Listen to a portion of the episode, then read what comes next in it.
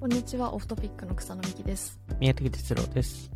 オブジェクト IO の沼田です。JR トークではアメリカを中心に D2C、リテールテック、次世代ブランドについて発信しています。この番組は毎週発行している私たちのニュースレターのトピックやリテール関連のニュースを雑談しながらお届けするポッドキャストです。はい、今回も2つニュースを紹介しようと思います。じゃあまず私から、えっと、はい。紹介したいなと思うんですけど、えっと、今回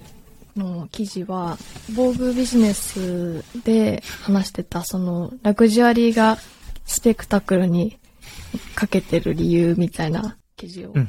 あの、出していて、えっと、記事で紹介しているのが、その、ルイ・ヴィトン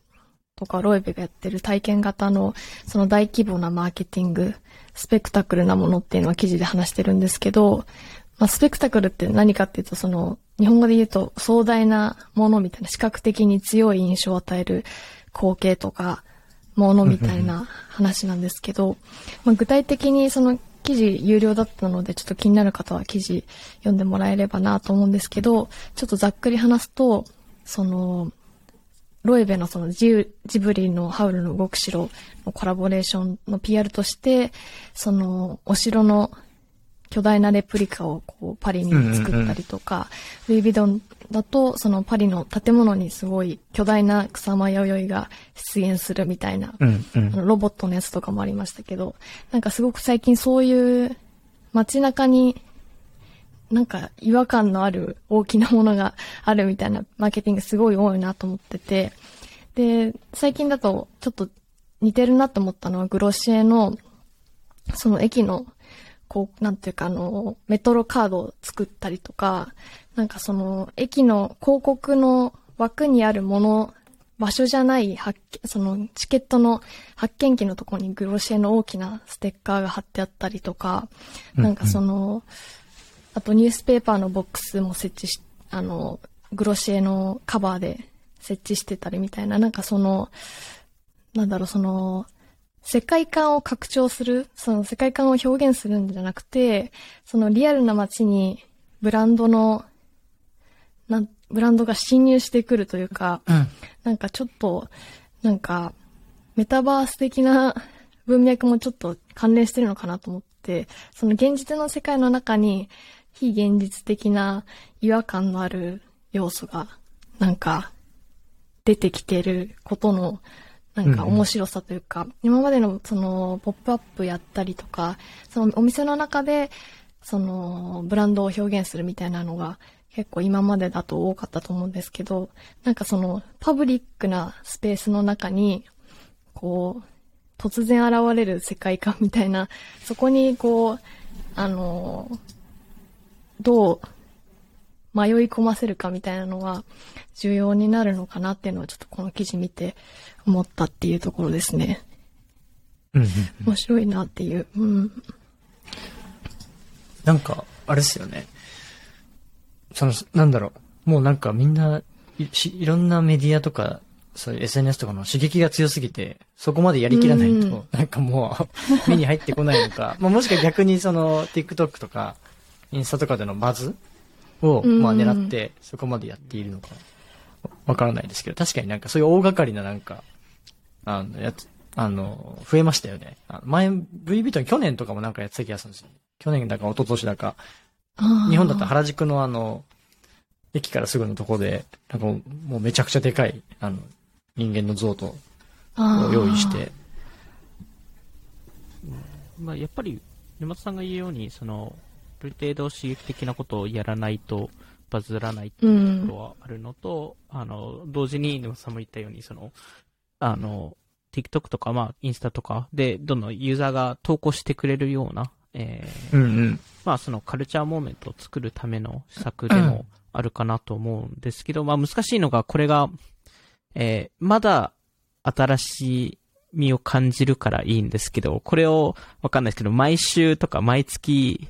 違うブランドが出し始めると、面白くなくなるのかっていう、えーところはあるので、どんどん大きくなるんじゃない サイズで勝負ですかね。でもこれってなんか、あのよくそのエンタメ企業がやりがちだった、えーものかなっていうところで、それは、あの、もともと彼らは、あの、多額の予算を、あの、負けの予算を抱えているからっていうところがあるので、なんでまあ、それが今ブランドもやるようになったっていうのは、一つ面白いポイントかなと思う中で、多分一つ大きな課題としては、やっぱりエンタメ企業の場合ですと、マス向けなんじゃないですか。結局、何か映画を見てもらうとか、まあ、マス向けになるんですけど、うん、ブランドの場合、割とターゲットが絞、あの、絞ったりとかしてるので、なんでそういう意味だと、どういう形でその ROI をトラッキングするのかっていう課題は、まあ、常にあるのかなと思うので、まあ、この記事でも書いてあったと思うんですけど、そのルイ・ヴィトンとか、とかは QR コードとか、えー、を使って、そのサイトに来たかどうかとか、まあ、あの、えー、スナチャと、えー、あの、提携して AR フィルター、を出したりとか、なんか、いわゆるトラッキングのし、まあ、やり方をいろいろ、模索はしてるっぽいですね。あと、なんかその、やっぱり飽きてくるんじゃないかっていう話もあったと思うんですけど、なんかその、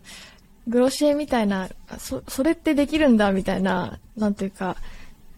公共の場所とか何か広告を設置する場所じゃないところをいかに探すかみたいなのって、なんか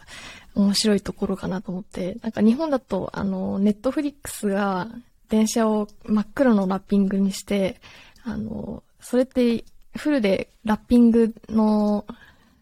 電車ってダメなんじゃないの？みたいな話があったんですけど、真っ黒にして、真っ黒にするのは別に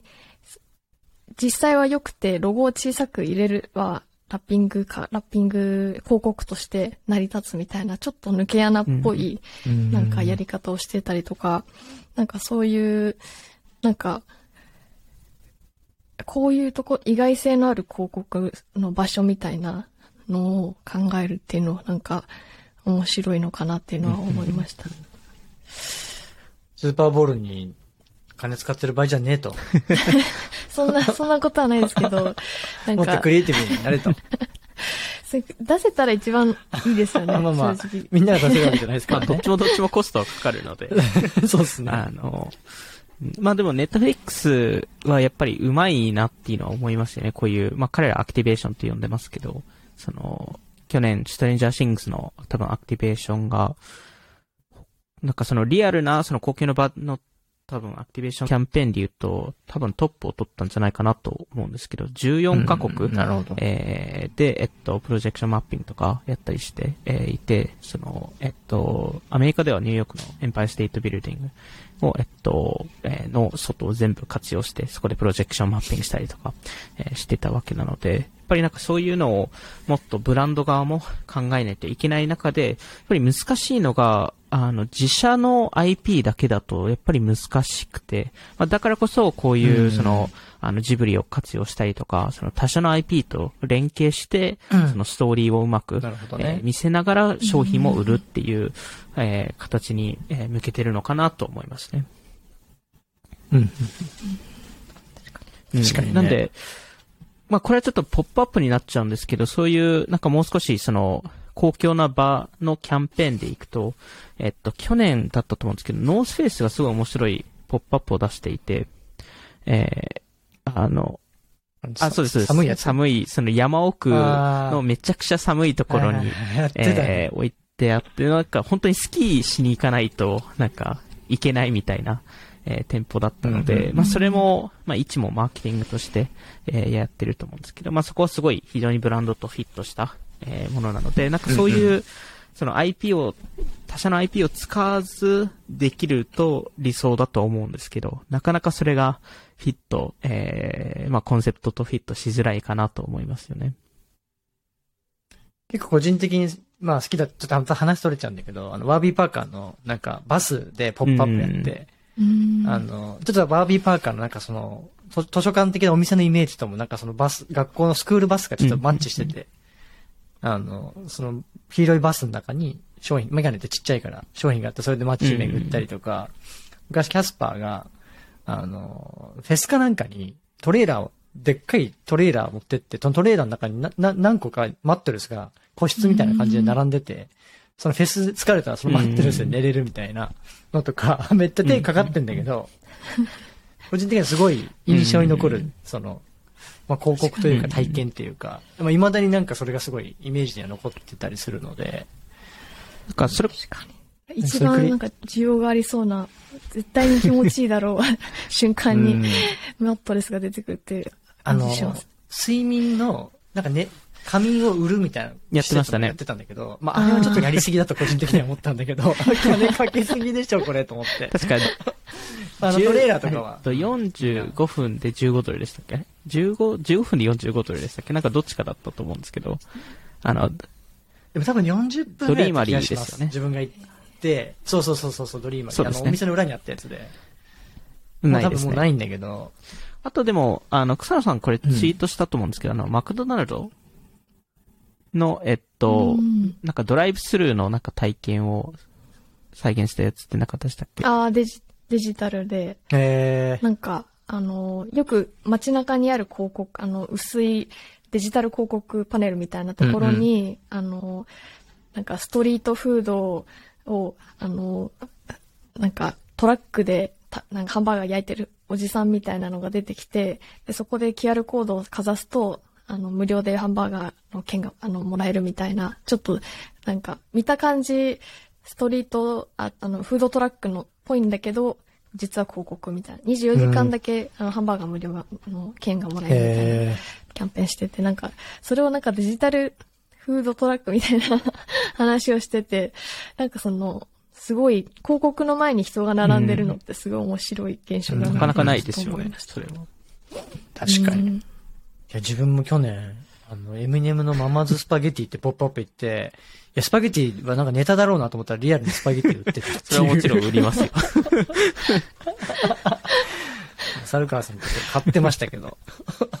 あ、どういうパッケージで売パってるッケージは、えっと、それ、それこそあの、えー箱箱マーク、箱だよねあの、あーアメリカでよくあるチャイニーズ、あの、中、中華系の、なんかそういう、うんはい。縦長の箱。あ、その場で食そうですね。まあ、べれるスパゲティ基本的にお持ち帰りなんですけど。そう。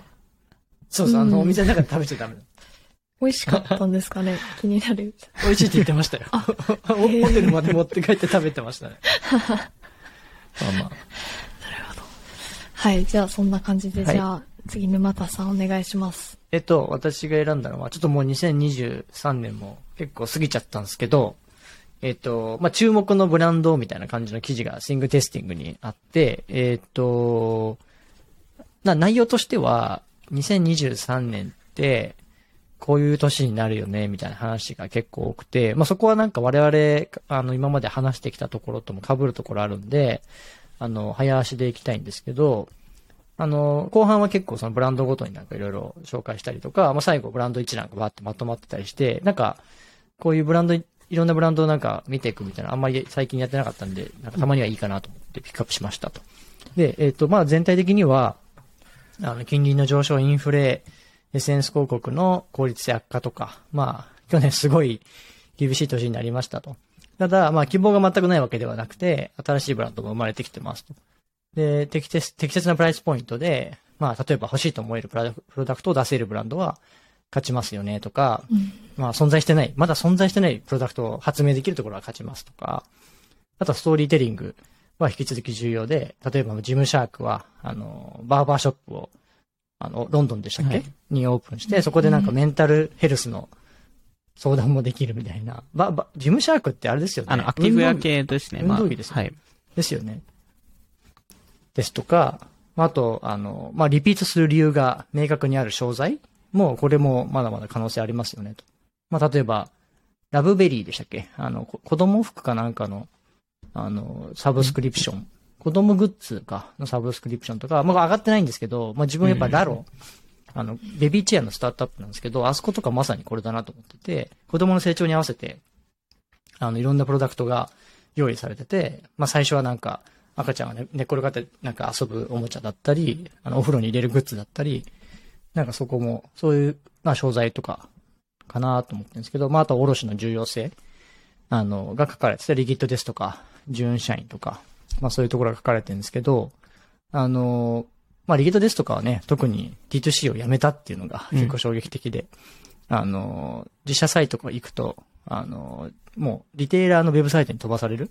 ここで買えますよ、みたいな感じで、オンラインでここで買えますとか、お店ここで買えますとか。で多分あれってアフィリエイトなんですよね、多分。ああ、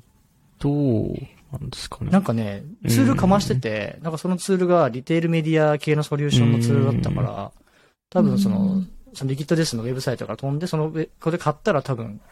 何かしら、あの、費用が生じるのかなとかちょっと思ったんですけど、まあまあ、そういうことやってるブランドが、あの、2023年は繁栄するんじゃないかって書かれてて、まあいくつか実際にピックアップ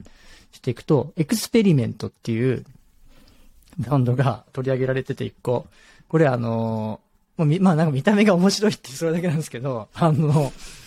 使い、何回も使えるフェイスパック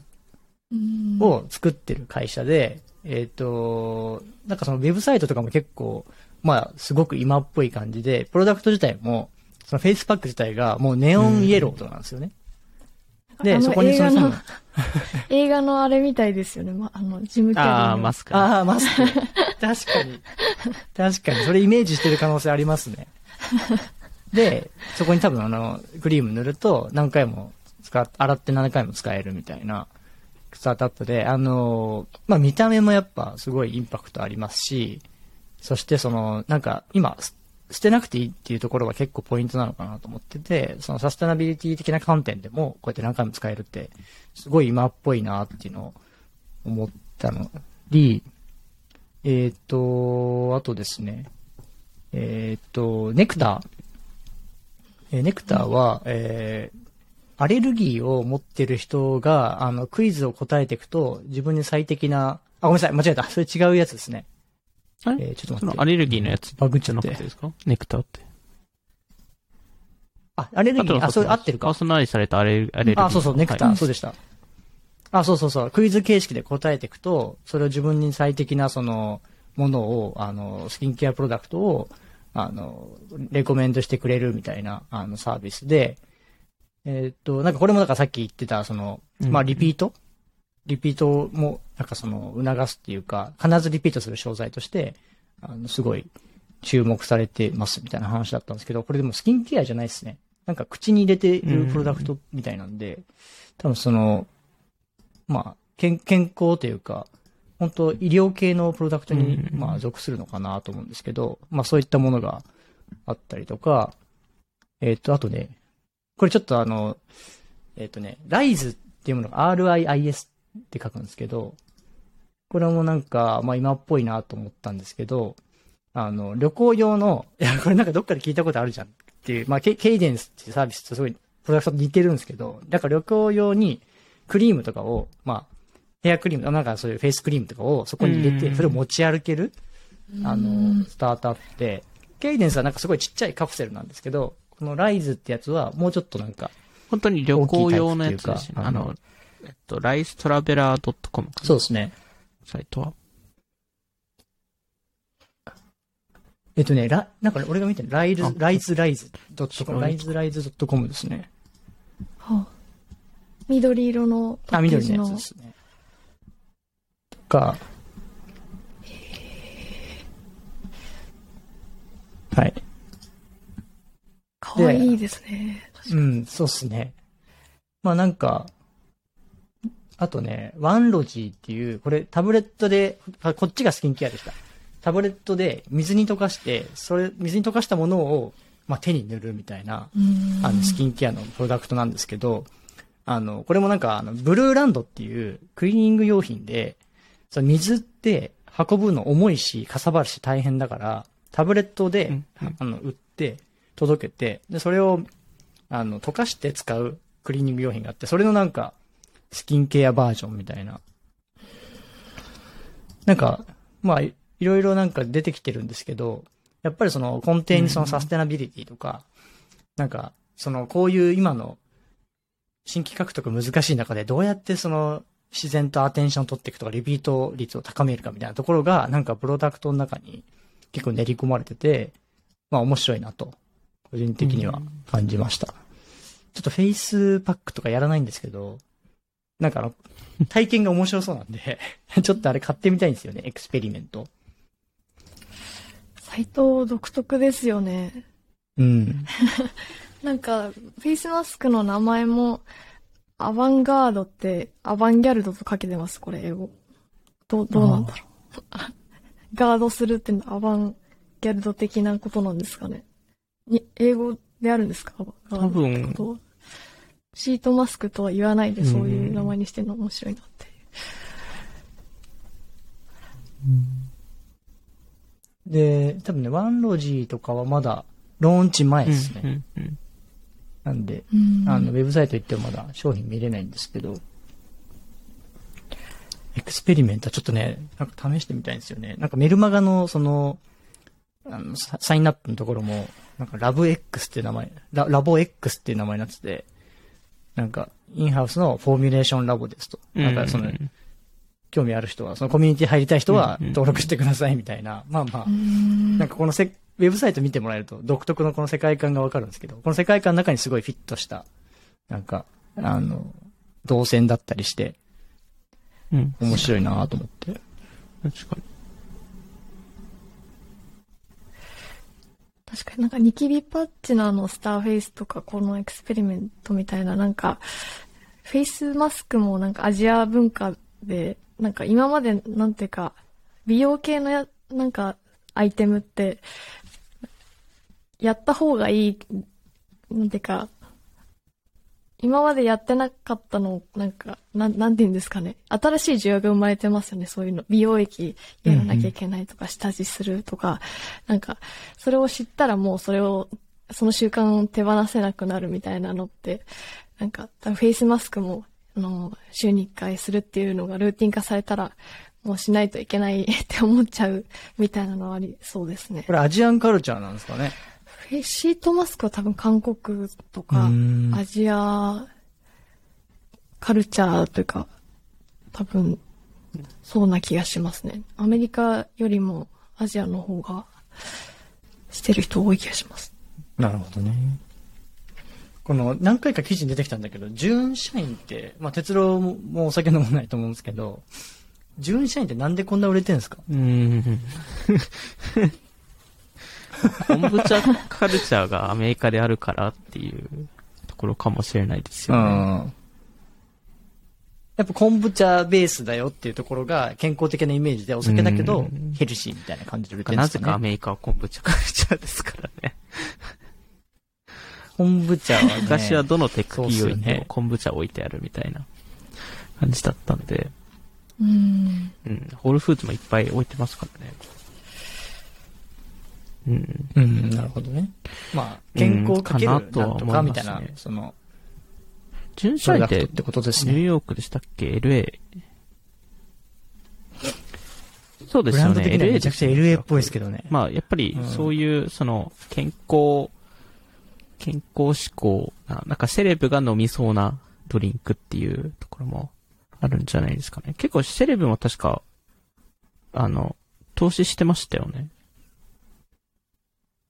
ですよね。うん。してると思いますね。で、なんかお店もすごいかっこいいんですよね。お店っていうか、テイスティングルームみたいなのがあって、もうこれはもしかしたらうん提携してる先かもしれないんですけど、